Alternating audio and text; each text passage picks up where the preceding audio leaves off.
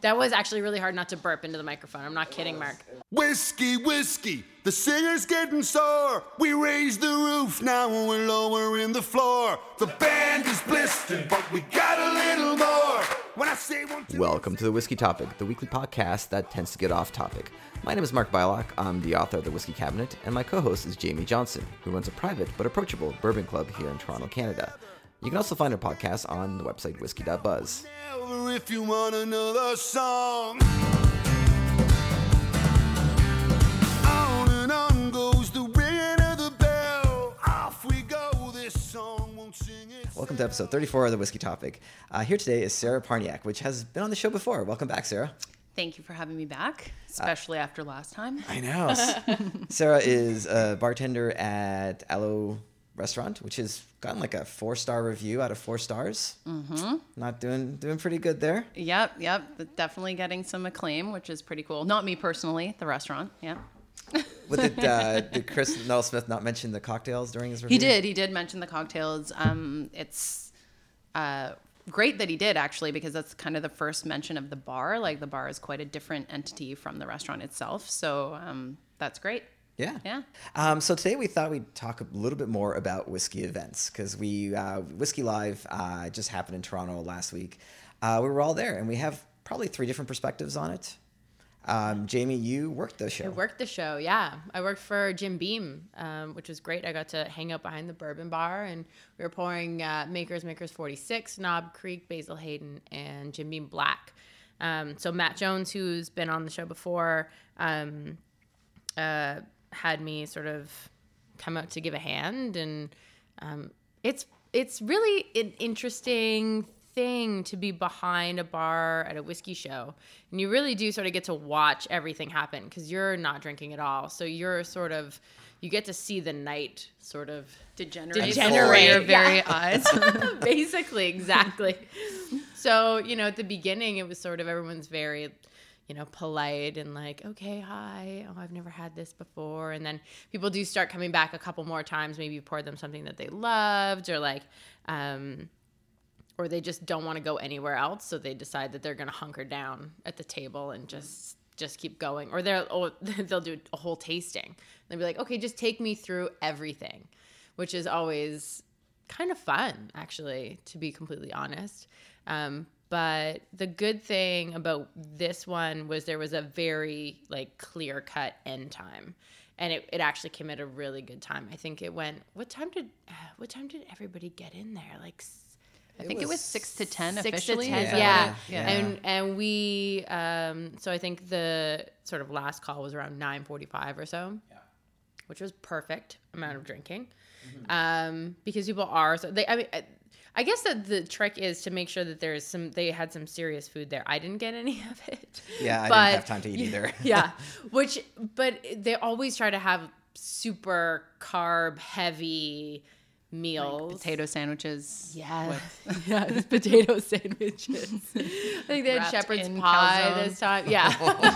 But it was good. I mean, for the most part, everyone's nice. There's always people come o- that come over and want to tell you, you know, everything that they know. Mm-hmm. And there's, there's always going to be sort of that crowd or the, it's, there's like, there's a very specific kind of way that some people ask you questions that, you know, they know the answer to, but they're testing you.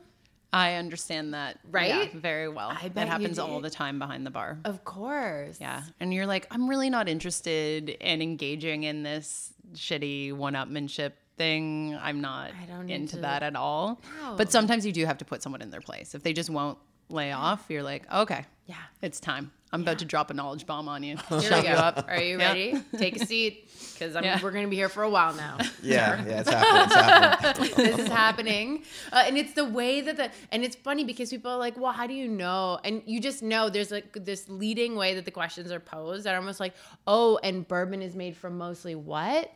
Oh, and how much, like what percentage of corn does it have to be? And you're like, oh, okay, all right. I, I see what you're doing here. I'm okay. I don't know if I'm I'm ready for you right now. At and all. It, you know, like events too, though. There there are people that pour drinks that know nothing about the whiskey too, which also this drives is very me nuts. True. So I'm usually mm-hmm. like drinking something brand new, and, and I'm like, oh, I actually have legitimate questions about this. And then, the, you know, that happened at the event. I'm like, the guy's like, I, I just don't know. Like, I'm like, okay, honest answer. Um, I can Google this. It's not a big deal. But right. um, okay, don't know. Maybe you had, you know, five talking points about the whiskey tonight that you are pouring. Yeah, that would be just, great. That would be great. Just memorized. Yeah, three to five bullet points would be awesome. Just that's that's it. Doesn't yeah. have to be real even. Could just give me something.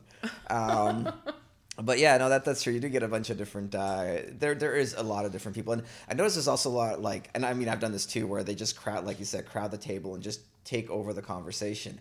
And it's very interesting because you can see like it's a good conversation, and then you're just like, I just want my drink. Mm. You know, like yes.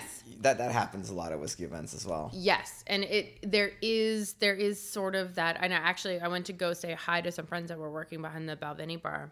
Um, and there was just a row of people who had very clearly like hunkered down mm-hmm. to just sort of have a discussion and, and chit chat. And while I appreciate that these events are totally for whiskey nerds and everything like that, there's like a little bit of recognizers about forty people deep behind you, yeah.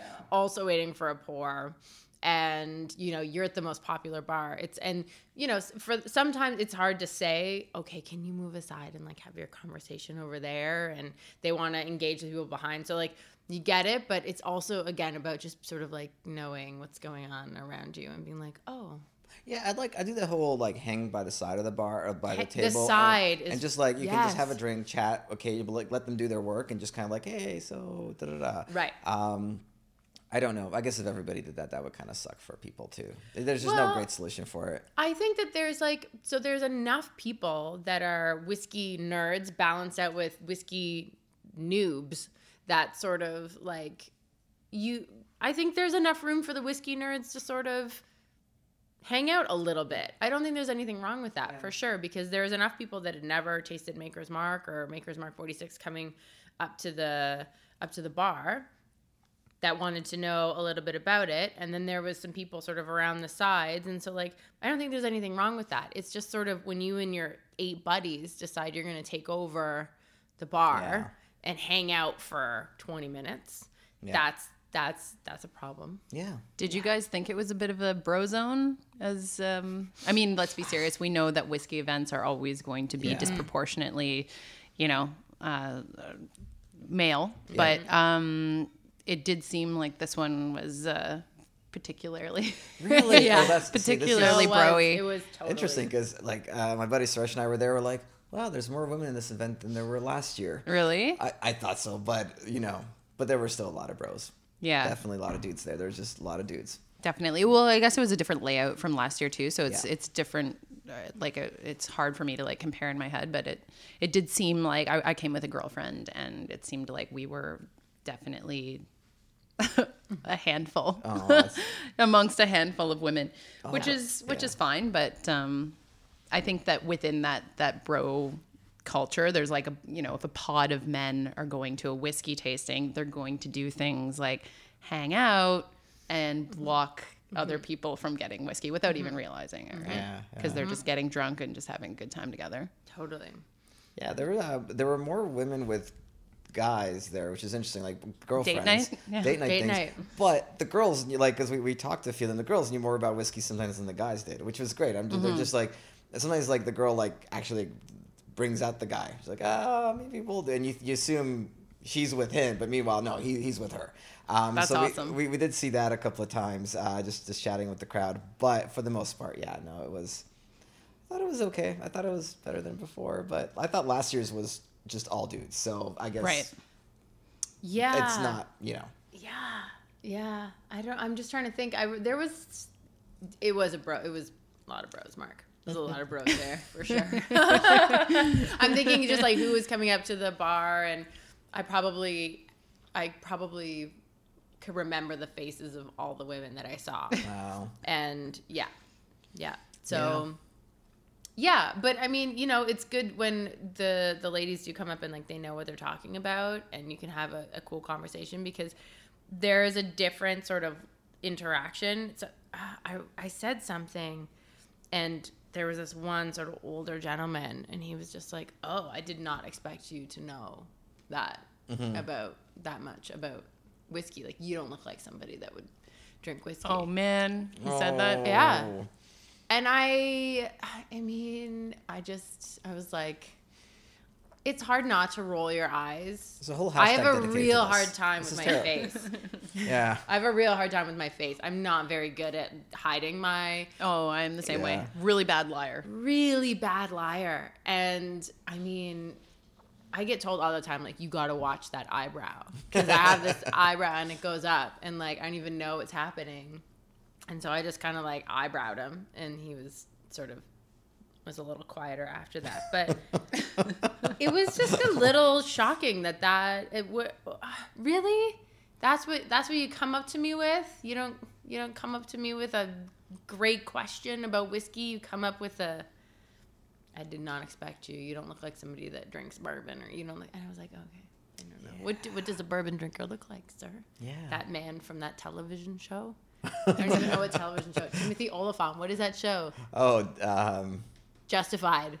Is Justified. That, yes. yes. Yeah. So is that what all bourbon drinkers look like? What exactly does? Oh, a bourbon no, Justified had women drinking bourbon. Like, yeah. You know. Even that show. What do we do? I don't know. What do we do? I, I think, think we do. It's just that old world kind of thought that's like gradually starting to fade away, but it's still very much a thing. Not fast enough is what we're saying. Yeah, yeah, definitely not fast enough. But I think we discussed this like the last time I was on, but so I'll just bring it up really briefly. But, you know, the general consumer, like male or female, doesn't matter, is way more educated than ever before. So um, that's really hopeful. Yeah. yeah. And it was interesting. I actually had a conversation, and, and I'm not sure if I can find it, but there was a woman that was there, and she was she does like a video podcast, like blog sort of thing, vlog, and she like interviewed me as a woman in whiskey, and it was really interesting because she she was like, what? So what's going on with with women in whiskey? Like, here we are, we're we're more present, and I was like. And I remember having this conversation with Sarah before, where my response was like, well, I think we've always been here. I don't think that this is actually new. I think that maybe women haven't been so welcome, and that's why it's we've stayed away. I mean, I still walk up to a bar sometimes, and people will, and I'll be like, can I get like a Blanton's neat? And it's like, oh, okay, are you sure? Or like something sort of along that line, which... If you don't maybe have as strong a personality as I do, that could yeah, you could, that could throw you again. for a loop, like, and you'd be like, well, yeah. about, oh, oh, what do you think about me? Or like, you know what I mean? Like, it can make somebody uncomfortable. And so I think that it's just sort of like that piece is the piece that needs to change. I don't think it's the women that are drinking whiskey more. Yeah. I think it's that. The perception that the, women don't know or drink whiskey. Yeah. But I think in general, it's like, yeah, it's still there. There's still... definitely chauvinism and sexism and, and all, well, many spheres, not limited to drinks. But, you know, that's not just specific to whiskey. It's definitely, you know, spirits in general. There aren't a lot of, you know, women that are upheld as much as men, as experts.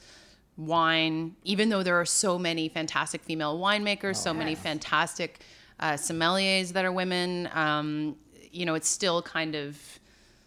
considered to be maybe a little bit of an, a niche thing. It's still like an old boys club in a lot of ways. And beer, let's be serious, you know, like yeah. there are some fantastic ladies in beer. And, you know, I have a friend who is extremely knowledgeable, like Cicerone knowledgeable um, about beer, and uh, had some, you know, ignorant comment dire- directed to her, like by a brewer that was like, oh, well, you actually drink it?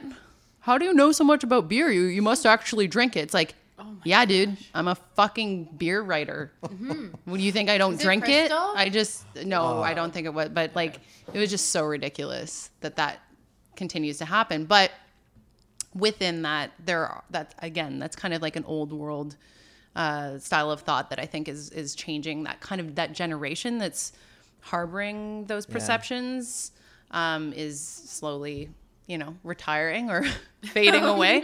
So fading away. It's yeah. Because the world did exist for the longest time about like, oh, who drinks whiskey? And men were like, well, only men drink whiskey. So we're going to advertise towards men. We're going to do everything, right. you know, we're, we're going to serve men politely, but a woman asked for whiskey. Whoa.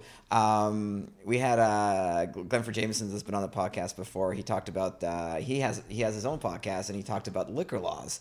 and how in the B C up until, I'm going to get some of these facts wrong, but up until like the seventies, men and women were really not allowed to drink beer in the same facilities. Like, I mean, we're talking like... So crazy that, that it was like, that recent. I think maybe it was sixties. Like, again, I can't quite remember the... It doesn't matter. It's still too recent, no matter right. what it is. Um, whereas, like, okay, a guy could bring his wife to, an, to a bar, but a single girl had her own place. A woman, she's single, she had her own place. If she really needed a beer, that's where she would go. Um, and yeah, it's such a weird, and that's, that's, we're, that's not that long ago. I mean, no, really, definitely. And in some cultures it still very much exists. Like I've never been to Japan, but, um, I've heard from multiple people, uh, you know, who went to, to Japan to drink because they, they are obsessed with the culture and they, they want to drink the whiskey, obviously, and go to the cocktail bars. That is just, you know, women don't really go out after, you know, seven or eight P M. It's like this super patriarchal drinking culture there. Yeah. Um, and yeah, so it's just, it is definitely a cultural thing, but I think in, in North America, we're super lucky because, um, you know, for the most part, we're, there are no second thoughts about women and men drinking together. As has been repeated on the podcast many times, I do have dogs and they bark occasionally. And they're cute. And they are very They're adorable. Really cute. I'd be really curious to hear sort of stats from sort of maybe back in the day when there was the culture, maybe more in North America, where men would go out and drink and women wouldn't, or they would drink, you know, wine or something like that, but, or when they were out, but versus how many women would drink whiskey at home, like from their husband's stash or like, or from their own stash or that kind of thing.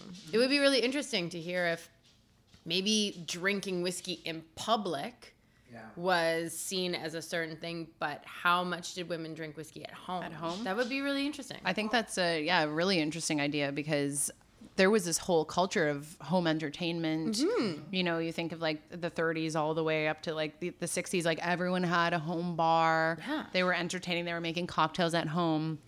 It's all about being the hostess with the mostest, but it wasn't like they didn't drink. Like right. The hostess was drinking as well as making your drink and serving you it, but yeah. she was yeah. in it as well. So I can't remember who told me this story, but it's us. I, my, I, I, well, it doesn't matter who told me. I probably wouldn't say the name anyway. But uh, somebody's grandmother um, would drink vodka, and the reason why she drank vodka and like this, and still today, but in the seventies and eighties, is because like it was impolite for her to drink a dark liquid, and the vodka also doesn't smell on the breath, so she could like politely drink vodka with a little bit of soda. And that was okay because she people wouldn't be like, oh, she's drinking soda. Oh, that that's okay.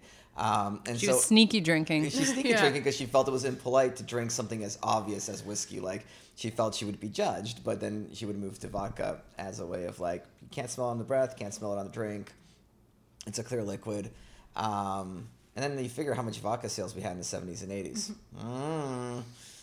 It's true. Maybe related. I think it was also around, especially in the eighties. Well, there was like a bunch of things that contributed to it and the whole like voraciously marketed vodka thing. But um, people started to get really concerned about fitness and like working out and stuff mm. in the eighties. And I do think that maybe they maybe they didn't come out with, you know, the low calorie spirit shtick Probably just yet. But yeah. I I wouldn't doubt that people Um, thought that way or perceived it mm. as such. So we're uh, we're eating pizza, and uh, we are eating pizza right now. So from North of Brooklyn, which is a really good pizza place.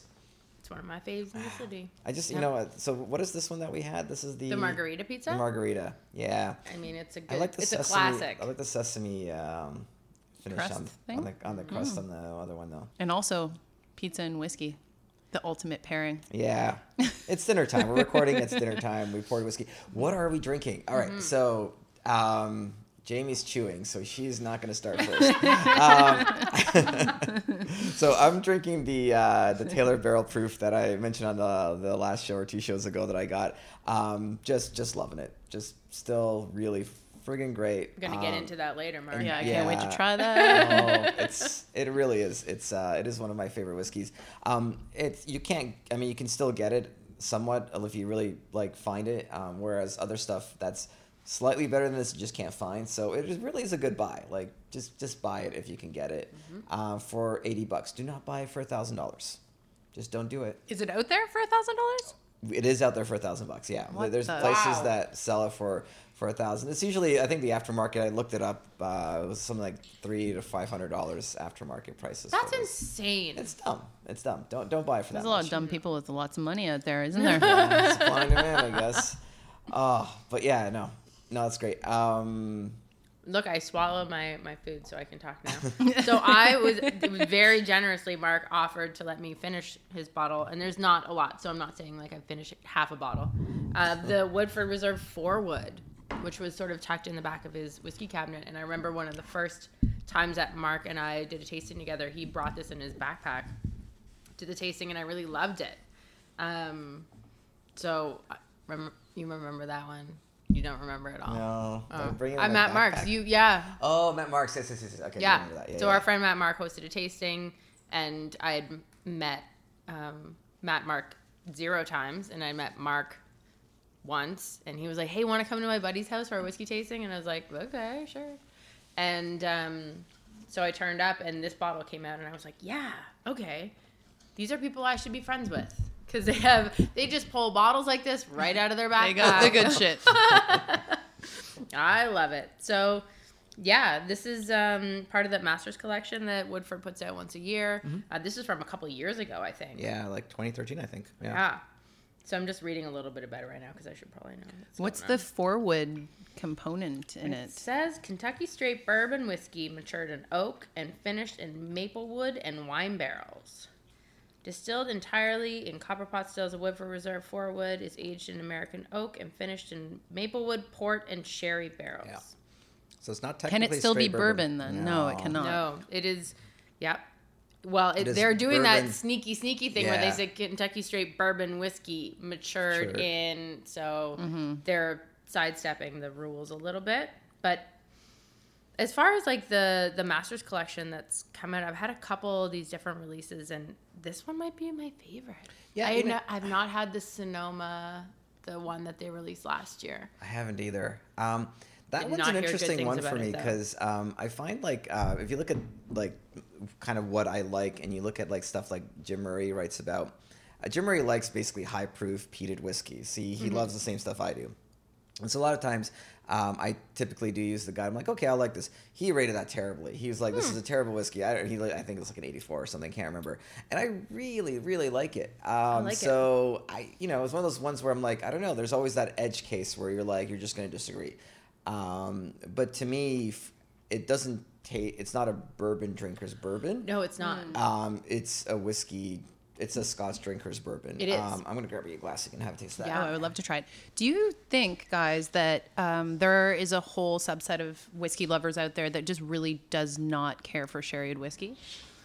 Because I get that impression from some people that are very avid and knowledgeable whiskey drinkers that just don't like what sherry does to whiskey. I, yeah. Uh, yeah. It's not me, that's for sure. No, I love it. Yeah. I absolutely adore it. Yeah. But I, I think that you you have to, um, I don't know, enjoy a certain kind of set of flavors. Right. And some people like a more delicate, like mm-hmm. restrained um, right. whiskey style. And most sherried whiskeys are not that. Yeah, I think it does have a lot to do with that um, profile. Uh, kind of like no weight, station, no weight statement whiskey. You're, you're, people sometimes put a bad... Oh my God. Bad twist on. They're like, ah, you know, sherry finish. It just gives you that overly sweetened flavor, and you're done. You don't taste anything else, and they right. miss what they like in a single malt Scotch. Um, and then I think there's whiskey that's made really well that way. So I, mm-hmm. I do think there's a, I do think um, some distilleries will use that sherry flavor to mask just bad liquid. Um, hmm. um, Mandronic is a good example of this because um, they, in, in the most positive of ways, but they were like. Yeah, we bought a distillery. We didn't quite the, the distillery. The stuff we had wasn't aged in really good wood. They didn't like their single malt Scotch, like American oak aged stuff. They were like, this wasn't really that great. Um, but we finished it in sherry oak for uh, four years, but like reused sherry oak, so it wasn't brand new sherry oak, so it wasn't that overpowering sherry flavor. And they brought out a really good product out of it. Um, but then if you have like first time used sherry oak, then you, if it's aged too long, you're like you don't know what you're masking, and it might just take away some of those definitely single malt Scotch notes that you like. Right. Yeah. yeah it, I well, I think place. that it, yeah. it, like sherry can be uh, too assertive. Yeah. You know, and it really needs yeah. to be done um, with a delicate touch. You know, but actually, just to, to bring it back to to Whiskey Live really quickly, I tasted a new, uh, quite heavily sherried product when we were there, and I loved it. Um, but I again, like there was a person beside me who was trying it that really didn't like it. Right. Um, and what it is is a, it's been it's it starts its life as Scotch, mm-hmm. um, and I think it ages for eight years in Scotland, and then it's sent to Jerez, and it, it ages for another year, um, well because of the the hot climate and you know the all of the humidity, um, it doesn't need that long um, in P X barrels actually, so it, it becomes this weird kind of hybrid uh, whiskey. Um, they called it Outlander, which I thought was kind of smart. Yeah. Because mm-hmm. I think it's Highland whiskey to, to begin with and then yeah, um, is sent south. Uh, so, yeah, I thought it was incredibly delicious. And I thought, like, I could quite, I still could detect, obviously, the the scotchiness of it. Mm-hmm. But it was definitely very, very sherried. You need to have, like, a certain, yeah, you have to have a certain sort of, like, palate, like, profile yeah. to, like, really love that. But it I did such a cool, it. yeah, mm-hmm. and it does such a, uh, it does a cool number on the texture of of the spirit as well, right? Because the Pedro Ximenez especially is just such a viscous, yeah. uh, mm-hmm. rich, you know, wine that um, it really did round out the uh, the kind of the texture of the whiskey, which was super cool. Cool. Wow. Who makes that? What booth was that at? It was at the like the Woodman um, mm. Wine and Spirits. Okay. Oh, right, right. Okay. Uh, booth. Did you get to try? I guess it's like a, a Gonzalez Byass product. Mm-hmm. Yeah. Sorry. The Jim Beam, uh, they had a Craftsman series that was also finished in the exact same sherry casks. Um, oh, and I Matt Jones was pouring it at his um, tasting yeah. at his master class. Um, I'm sure he has a bottle stashed away somewhere, maybe for our. I've had their sherry cask bourbon, but I'm not sure if it, it it's not it doesn't specifically say that it's P X cask, so maybe there are more than maybe there's more than one. Yeah, I was gonna I say we'll have to check surprised. in with him. Yeah, we'll have to check in with him. It's it's again, it's a really interesting flavor profile. Yeah, bring it on. I love yeah. sherry and I love whiskey, so I love them together. Are we worried at all about like sherry casks? Because what in terms of sherry consumption. I, I could be getting this wrong. Mm-hmm. I could totally be getting this wrong, but I did hear because sherry consumption has gone down, uh, there isn't as many barrels just hanging around ready to finish a whiskey. And so is this something we're worried about or I no? think probably if anything, sherry consumption's gone up, I think. Good. In the next in the last little bit, um, it's really become a trendy thing, but it could indeed be ma- making sherry barrels more scarce because mm. um, just like with bourbon, obviously you're having to condition that oak outside, you know, it has to go through this whole process before the barrels are actually made. And then sherry houses use the Solera system. So they're always using their barrels, right? Mm-hmm. So they might not be as willing to, to give them up now. Well, right? It's a great point. It's, it's the reason it's really important if you're like, uh, really want authenticity. Uh, when they say it's like a type of sherry, that's great. When they just say sherry finished, it, it may not even be sherry inside there. It could be like some of these sherries, apparently, the, the way to look at this is they buy barrels from Kentucky and in Scotland, they age them for like eight, ten, twelve, eighteen, whatever years. So for them to take a sherry barrel, you know, a European oak and put sherry in there that might never be sherry, might be made into vinegar or something else, um, and to age it like just... Eight, you know, season it for like nine months to make vinegar, and then send it to the U S, uh, send it to Scotland, and then age it there uh, for another nine months with the age of Scotch in those barrels. That's not that expensive for them. They can do that. It's not that expensive, so they do a lot of that. Because European oak, on the other hand, is is widely available. I think American oak is definitely in demand, uh, but European oak is a little more easier to get. So for them, it's not that big of a deal for the Scotch industry. Um, that's why it says Pedro Ximenez. Awesome, like you know, it's right. actually sherry, mm-hmm. um, and that's why those words are important on the uh, on that bottle.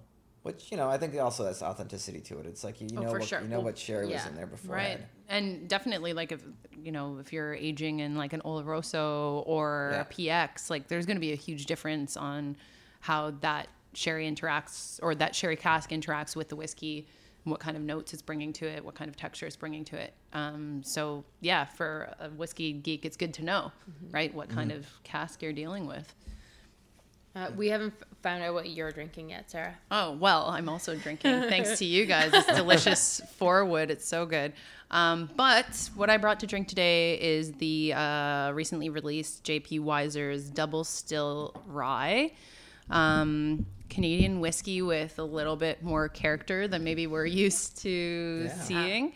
Um, I quite like it. Like, it's not necessarily something that I would sip neat all the time, but... Um, I think it would do just fine. I haven't tried yet, but, you know, I'd be curious to make, like, something like a Sazerac or mm-hmm. uh, even try it in an old-fashioned. Um, I kind of get the impression that it's, uh, like, a Canadian whiskey that's geared towards bourbon drinkers. Um, it's not super bourbon-y, but um, it definitely has, you know, it's a little bit more robust than usual. So they um, it's a blend of two rye distillates is my knowledge, and they...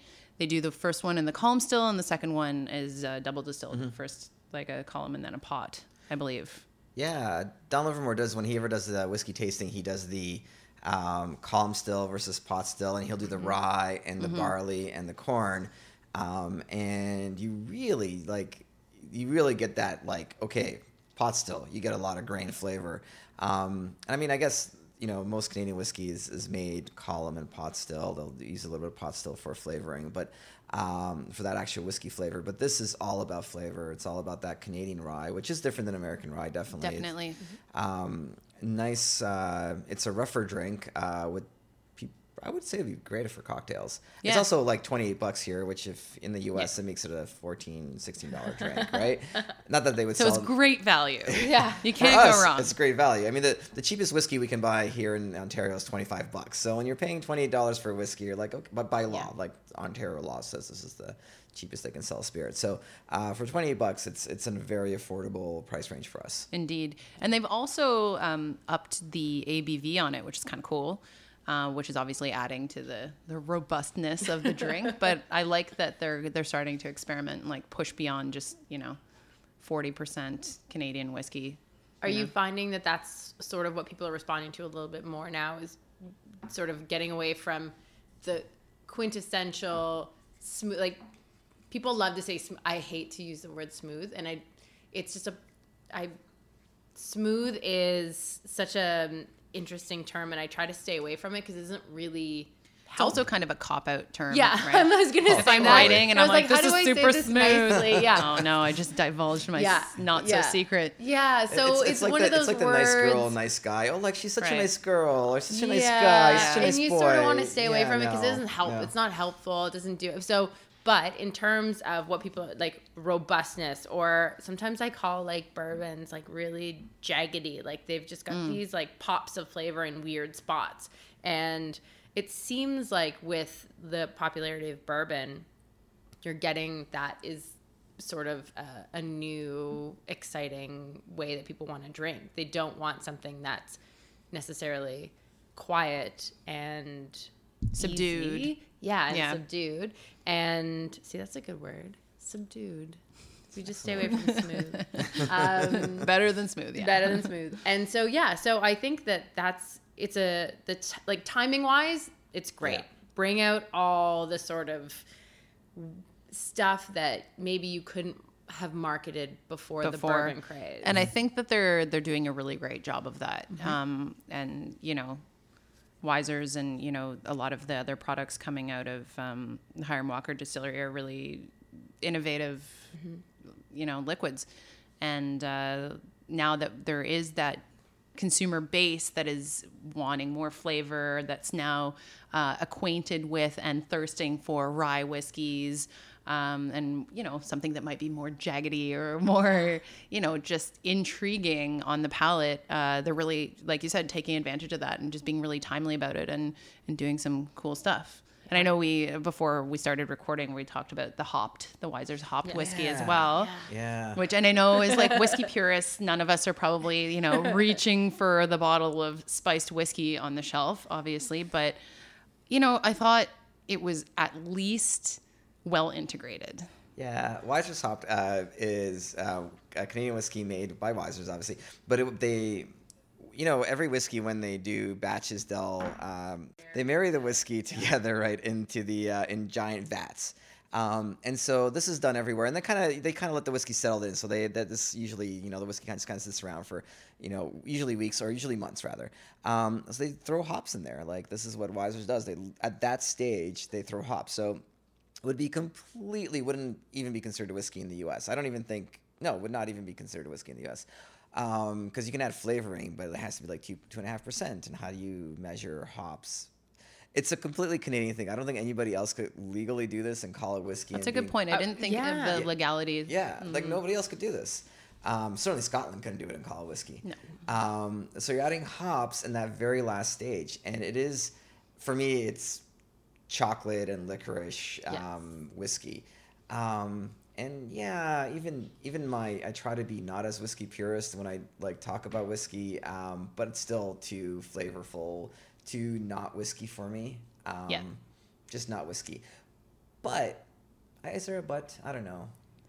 I think that's a, a preference, and that's yeah. totally fine. Yeah. yeah. Right? And like you are one of, you know, you're a person who's been privileged to drink, you know, tons of incredible whiskeys. Some of as are you. And world. like, yeah. so yeah, I yeah. think that, you know, maybe we have a different um, context for, for tasting and like deciding whether something is, was something we'd return to. Um, but I think just within the realm of flavored spirits I've tried in general, which I always try to steer, steer clear from mm-hmm. because I, yeah, it usually doesn't end very well, let's put it that way. Um, not because I like them so much. Uh, I think that the hopped was at least did justice to the whiskey. Like I could still detect mm-hmm. the whiskey through sure. like the hops flavoring. Yeah. yeah. And I thought, hey, that's, this is kind of a cool twist on the old like whiskey and a beer. Mm-hmm. Yeah. You know, like if I had that beside an I P A or if I had made like a Boilermaker with it, exactly. I think that yeah. would be pretty damn good. Yeah. You know? Yeah. Yep. It's on a not, certain night. Yes. Yeah. Yeah. yeah. It's not, it's not meant for whiskey nerds for a daily sipper. It's mm-hmm. got its purpose. It has its job and it does it. I, yeah. You know, it's a great point. I mean, sure. I, I think the idea of adding that that flavor profile of licorice and chocolate um, in a way that doesn't add sugar or syrup is great. So yeah, for sure, right? You know, yeah. that's a great way of looking at it. It's not uh, it's not Fireball, and it's not you know anything else. It's just like yeah, it, it, it does still taste like whiskey ish, very big ish on that one, but still, yeah, yeah. yeah. I mean, even Fireball has had its place in all of our lives, I'm sure. Oh, my God. Actually, guys, the last time I had Fireball was in Louisville. Oh, hey. hey. I was just, like, raging out at a gay bar in Louisville because that exists, and it was the best. That's right. And a really cute go-go boy bought me a shot of Fireball. I'm not going to say no. No, of like, course you're whatever. not. Um, and I'm, like, the whole time, though, trying to, like, quell in my mind that isn't there, like, wasn't there some story that broke about, like, Fireball containing some sort of like creepy plastic. Yeah. Was it like yoga Europe, mat or the, something? Yeah. Oh my gosh, uh, it's so funny. Anyway, maybe that uh, maybe that explains why I felt like crap the next day, but I don't know. That might be part of it. Oh man, that could be part of it. You never know. Well, you know, Fireball. Um, yeah, that's a good. That's that's funny. You're like, you, you're you're a whiskey. Not that you're a whiskey snob, but but it was just like you didn't go and be like. Well, actually, I do not drink Fireball. Oh, sorry, sir. No, don't say there's a no. time no. and a place no. for drinking that's everything. Right, that's right. Yes. I'll be hard pressed to accept a shot of Jaeger, like no matter how much I like you or no matter the situation. Yes. But I will try. Like if you are cool enough and I'm having a good enough time, I will try and drink Jaeger for you. Uh, but that's the one I will definitely struggle with. But yeah, with whiskey, you know, like. Yeah. Screw it. You can't yeah. be, you know, you can't uh, be a snob because that gets in the way of life and experience, of, of spontaneity, of yeah. fun. Exactly. Yeah. And then everyone's like, oh, who's a whiskey snob over there? They refuse, refuse. my Fireball. You know what? I'll take, I'll right? take your Fireball. You're not going to make any new friends by just being a That's whiskey right. snob in Louisville. You drink that Fireball with a smile on your face, Wait, goddammit. Is, is Fireball yeah. a Kentucky whiskey? I don't even know. Is it from Kentucky? No. It's no. It's, no. Th- I believe that there is some Canadian connection to Fireball oh, as well. No way. Probably. Oh. Yeah. Mass-produced whiskey. Yeah. And just put some cinnamon syrup in. I don't yeah. know. Get in there. Yeah. Uh, it's, I mean, we've. I, I remember I had a night with Fireball. And uh, I remember sitting on a couch and falling off of it, which is hard to do when you're already sitting down. But hey, that's Fireball for you. I managed to slide right off that old couch. Well, Diageo does that. Um, every product, this is not Fireball isn't a Diageo product, but um, Diageo has that website that they list all the like contents of their booze. Um, and it's not like ingredients, but it's like it's got this many grams of sugar. And I can't remember huh. what the Diageo version of Fireball is. It's, I don't know. I think it's like Seagram's maple something. I okay. don't know. It's not. It doesn't sell nearly as well as Diageo does, as Fireball does rather. But I'm like, there is sugar in there, but it's not like a bazillion. It's not like Coke. I think there's like less sugar in there than Coca-Cola because you're taking a little shot. It's also quantity wise, um, but it's still like, you know, fifteen, twenty percent sugar essentially. Yeah. But. But so yeah, hopped whiskey, not sugar. That's all right. Yeah, sure. Yeah, absolutely. If you, like you said, if you're not adding in terms of like that extra little bit of, of like a Boilermaker, now I'm like, oh, I could try that. Yeah. Totally. I could yeah. try that right now. That'd be fine. And it's also kind of brilliantly capitalizing on the hop trend that's such a thing right now. Yeah, you know? one hundred percent. Yeah, and I'm not. I'm assuming that that's available in the States as well. The hopped whiskey. And the dogs are making noise. Oh. Uh, yeah, it, um, yeah. It, it is. It is a bit like, oh, people liked hoppy beers, so let's give hoppy right. whiskey a try. You don't get quite the flavor compounds, but yeah, I mean, it doesn't taste anything like hop beer. No, at all. No, definitely not. No, there's, there's no. I don't know if I did great tasting that hop whiskey. I was super hungover that day. Yeah. And my tasting notes are like basically say like, kill me now. Oh, those were great tasting notes because you and I are sitting side by side. I we was were, sweating, bro. We were... I was sweating that morning. Wow. I Not can't remember what we did the night before, but there was some drinking involved. Yeah. Um, and we were the next day. Jamie was just like, kill me I now. Was, I was no. sweating it. As soon, and it was funny because they had all those in like, you know, the whiskey tastings where they put um, like a thing on top of the glass so that, you know, all the lovely nose vapors stay in. And then mm-hmm. you took it off and you were and like, and I Bleh. wanted to, yeah, that's exactly what I was uh, like. I've been oh, in that position. I'm just so dripping, times. just dripping. oak barrel, I'm sure, from whatever it was I was doing the night before. And I was in misery. And I was like, Jamie, this is your own fault. You knew this is what you were doing today. Yeah. You have no one to blame but yourself. So you better drink this whiskey. And I did it. And then my notes were hilarious. They were like, kill me. Kill me now. My head hurts. And I was like, these are useless tasting notes. Did it eventually make you feel better, though? No. No.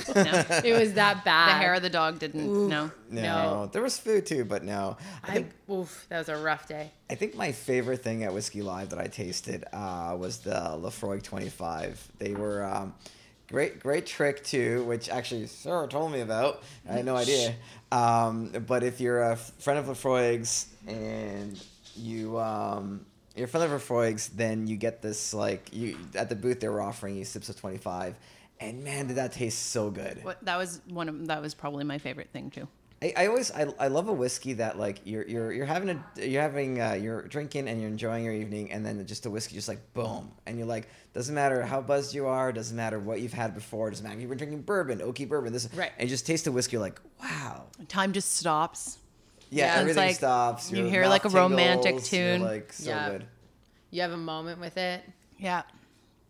Yeah, I uh, Mark came good. over to the Jim Beam booth and was like, "Listen, you have to, you have to just like hide behind the sign and like take a sip of this because it's going to change your life." And I was like, "All right."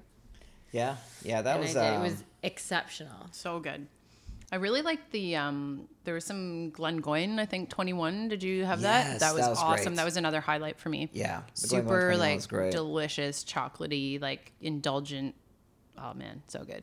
Uh, yeah, that, that little section there had a lot of great great whiskey there. Oh, yeah. Um, yeah, Grand and Sons had there. They released one just for the L C B O here in Ontario, uh, and that was really great as well. I really enjoyed that. Um, Jamie was drinking probably a lot of Jim Beam that night, but... Uh, well, I, I didn't drink anything until the after party. Yeah, yeah, yeah. yeah. So I was, uh, I was, you know... Such restraint. Yes. Such professionalism. Yes. No, absolutely, oh, absolutely, yes.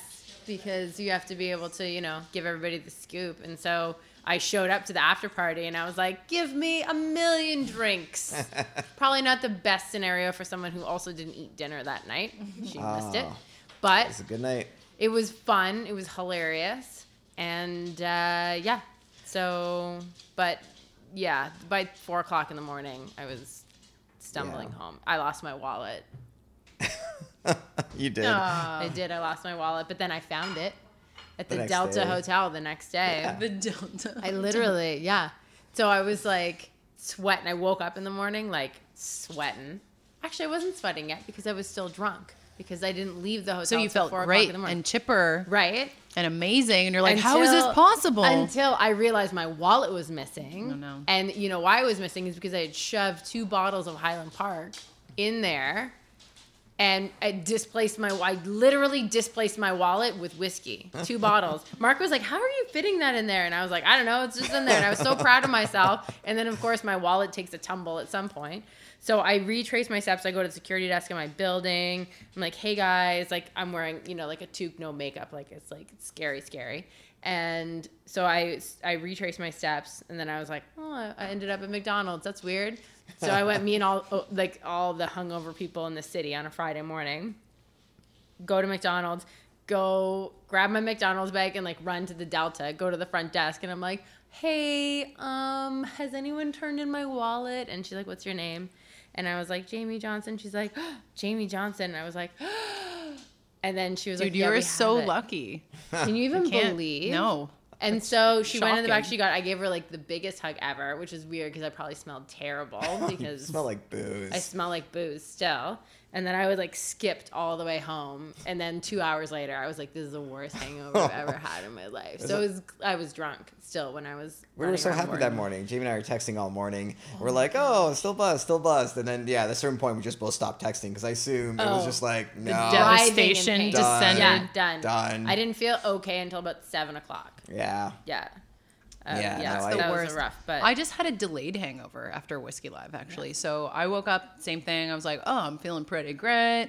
Gonna go do some stuff. Got some work done. Like, totally fine. I think I had, like, lunch with a friend. I was, like, totally normal. Wow. Like, That's having amazing. a good, I know, capable of conversation. And then biked and everything. I was like, cool, I'm the best. Like, yeah, I'm, I'm not hungover. It. And then I got to work, actually. Oh. And I was like, oh shit. Oh, no. It was like a half an hour years. into my shift and I was like, oh no. Here it comes. Like, yeah, it was just, Sweating. oh, it was gross. Oof. Oh. Yeah, it's rough. So. It's rough because you do get a little cocky about it. When you don't get your hangover right away, you're like, nice. Yeah, I'm doing great. Happy. I probably shouldn't feel this good, but I am good. It's just funny that this has happened to like all of us so many times, oh. and we still don't learn our lesson. Never. Well, the, just worst, the, lesson. the worst part is, I mean, the worst part is really if uh, Whiskey Live this year was was the best it's been since I've been going. Why uh, was there no Japanese whiskey though? Can we just talk about oh, that for a quick? I don't know. I thought there was. I thought I thought there was, but am I wrong? There was no oh, hibiki. Did I miss no. it? Because I I would, no? thought for sure there would be some. No. I thought so too. No. But they did bring their game today. Like I feel like last year, none of the vendors really brought anything special, and this year they did. So you're kind of like, oh, crap, now I'm drinking this. Like, oh, this booth is serving this. And now you're really at this point where you're just like, you're enjoying a lot of weird, different whiskey. Whereas I thought last year, I'm like, getting stuff that I can, you know, taste at every event type of thing. Mm-hmm. Uh, this year they did a good job, and it, it definitely made it a lot harder to um, manage your consumption. To pace you. To pace, yeah. Yeah. Mm-hmm. yeah. But I felt great. I, like, I left Whiskey Live perfectly sober, and then there was the after party, and then just like... Well, yeah. everyone was hopeless during that, yeah. that after party. It was it was just a total disaster. I had to. I was like thinking when I saw you and Suresh, I was like, okay, yeah, maybe I'll I'll come to that. And then I think by about nine p.m. we just had to vacate Whiskey Live to get food, right? Because we just couldn't. Yes. We couldn't even. Yeah. We had to get dinner yeah. and a, a bottle of wine, obviously. Yes. yes. And yeah. then uh, go drink more wine. Right. Yeah. Um. So. Yeah. That explains my hangover, I'm sure. Yeah. Well, speaking of more yeah. drinking, we've got a whiskey tasting coming up, so yes, we should tie we do. off. Um, any last thoughts? So we. Any I last have a tips? thought. Yes. I have a thought about eating pizza while trying to do this. Okay. I've just spent a lot of time trying not to burp into this microphone. That oh my has God. been a problem. I agree. I right? Agree. I totally, it's really one hundred percent hard to eat and drink and talk and not like belch directly into the microphone. It's just been. Yeah. Oh, just, it, it's it's but, again but the level of professionalism well here is Admirable. Every week, every week. This is what we bring every week. So I've learned a lesson here about talking and eating at the same time. And it's all for the greater good, because the more food you have in you, the more whiskey you can drink. Yes. See? So, see? Science. This is science. Thanks, Sarah. Thank you so much for Thank coming you, on. Sarah. Oh, thanks for having it's me, guys. Always a pleasure. Although one piece of feedback I did get, somebody was like, I couldn't really tell the difference between when you were talking and when Sarah was talking. Oh my so God, that's sounded... the most sexist remark I've ever heard. So I guess well, we sound a every, little bit alike. No, it, it, I don't think it's that sexist. I think every guy we've had on this show has had an accent. We've had a guy from Minnesota, from Scotland, oh, yeah. from L A, from like the South, from Florida. Every every guy has had like an accent, and I'm like, I'm just like normal. We're from the same accent. area. We're around the same age. We're just like, yeah. So yeah. the next, if I'm invited back, then I, I have to distort You're, my voice. Oh, no. I have to You're wear always voice. No, because I think it's great to keep people guessing. Oh yeah, true. It's so great. Okay, fine. Yeah, I think it's awesome. Let's just do it. The mystery continues. That's right. Oh. Who's talking right now? Sarah, Jamie? Doesn't matter, because they're both smart and lovely. Absolutely, one hundred percent agree. And love whiskey. Exactly. It's all good. Thanks, Sarah. Thank Thanks, you, Sarah. guys. Thank you.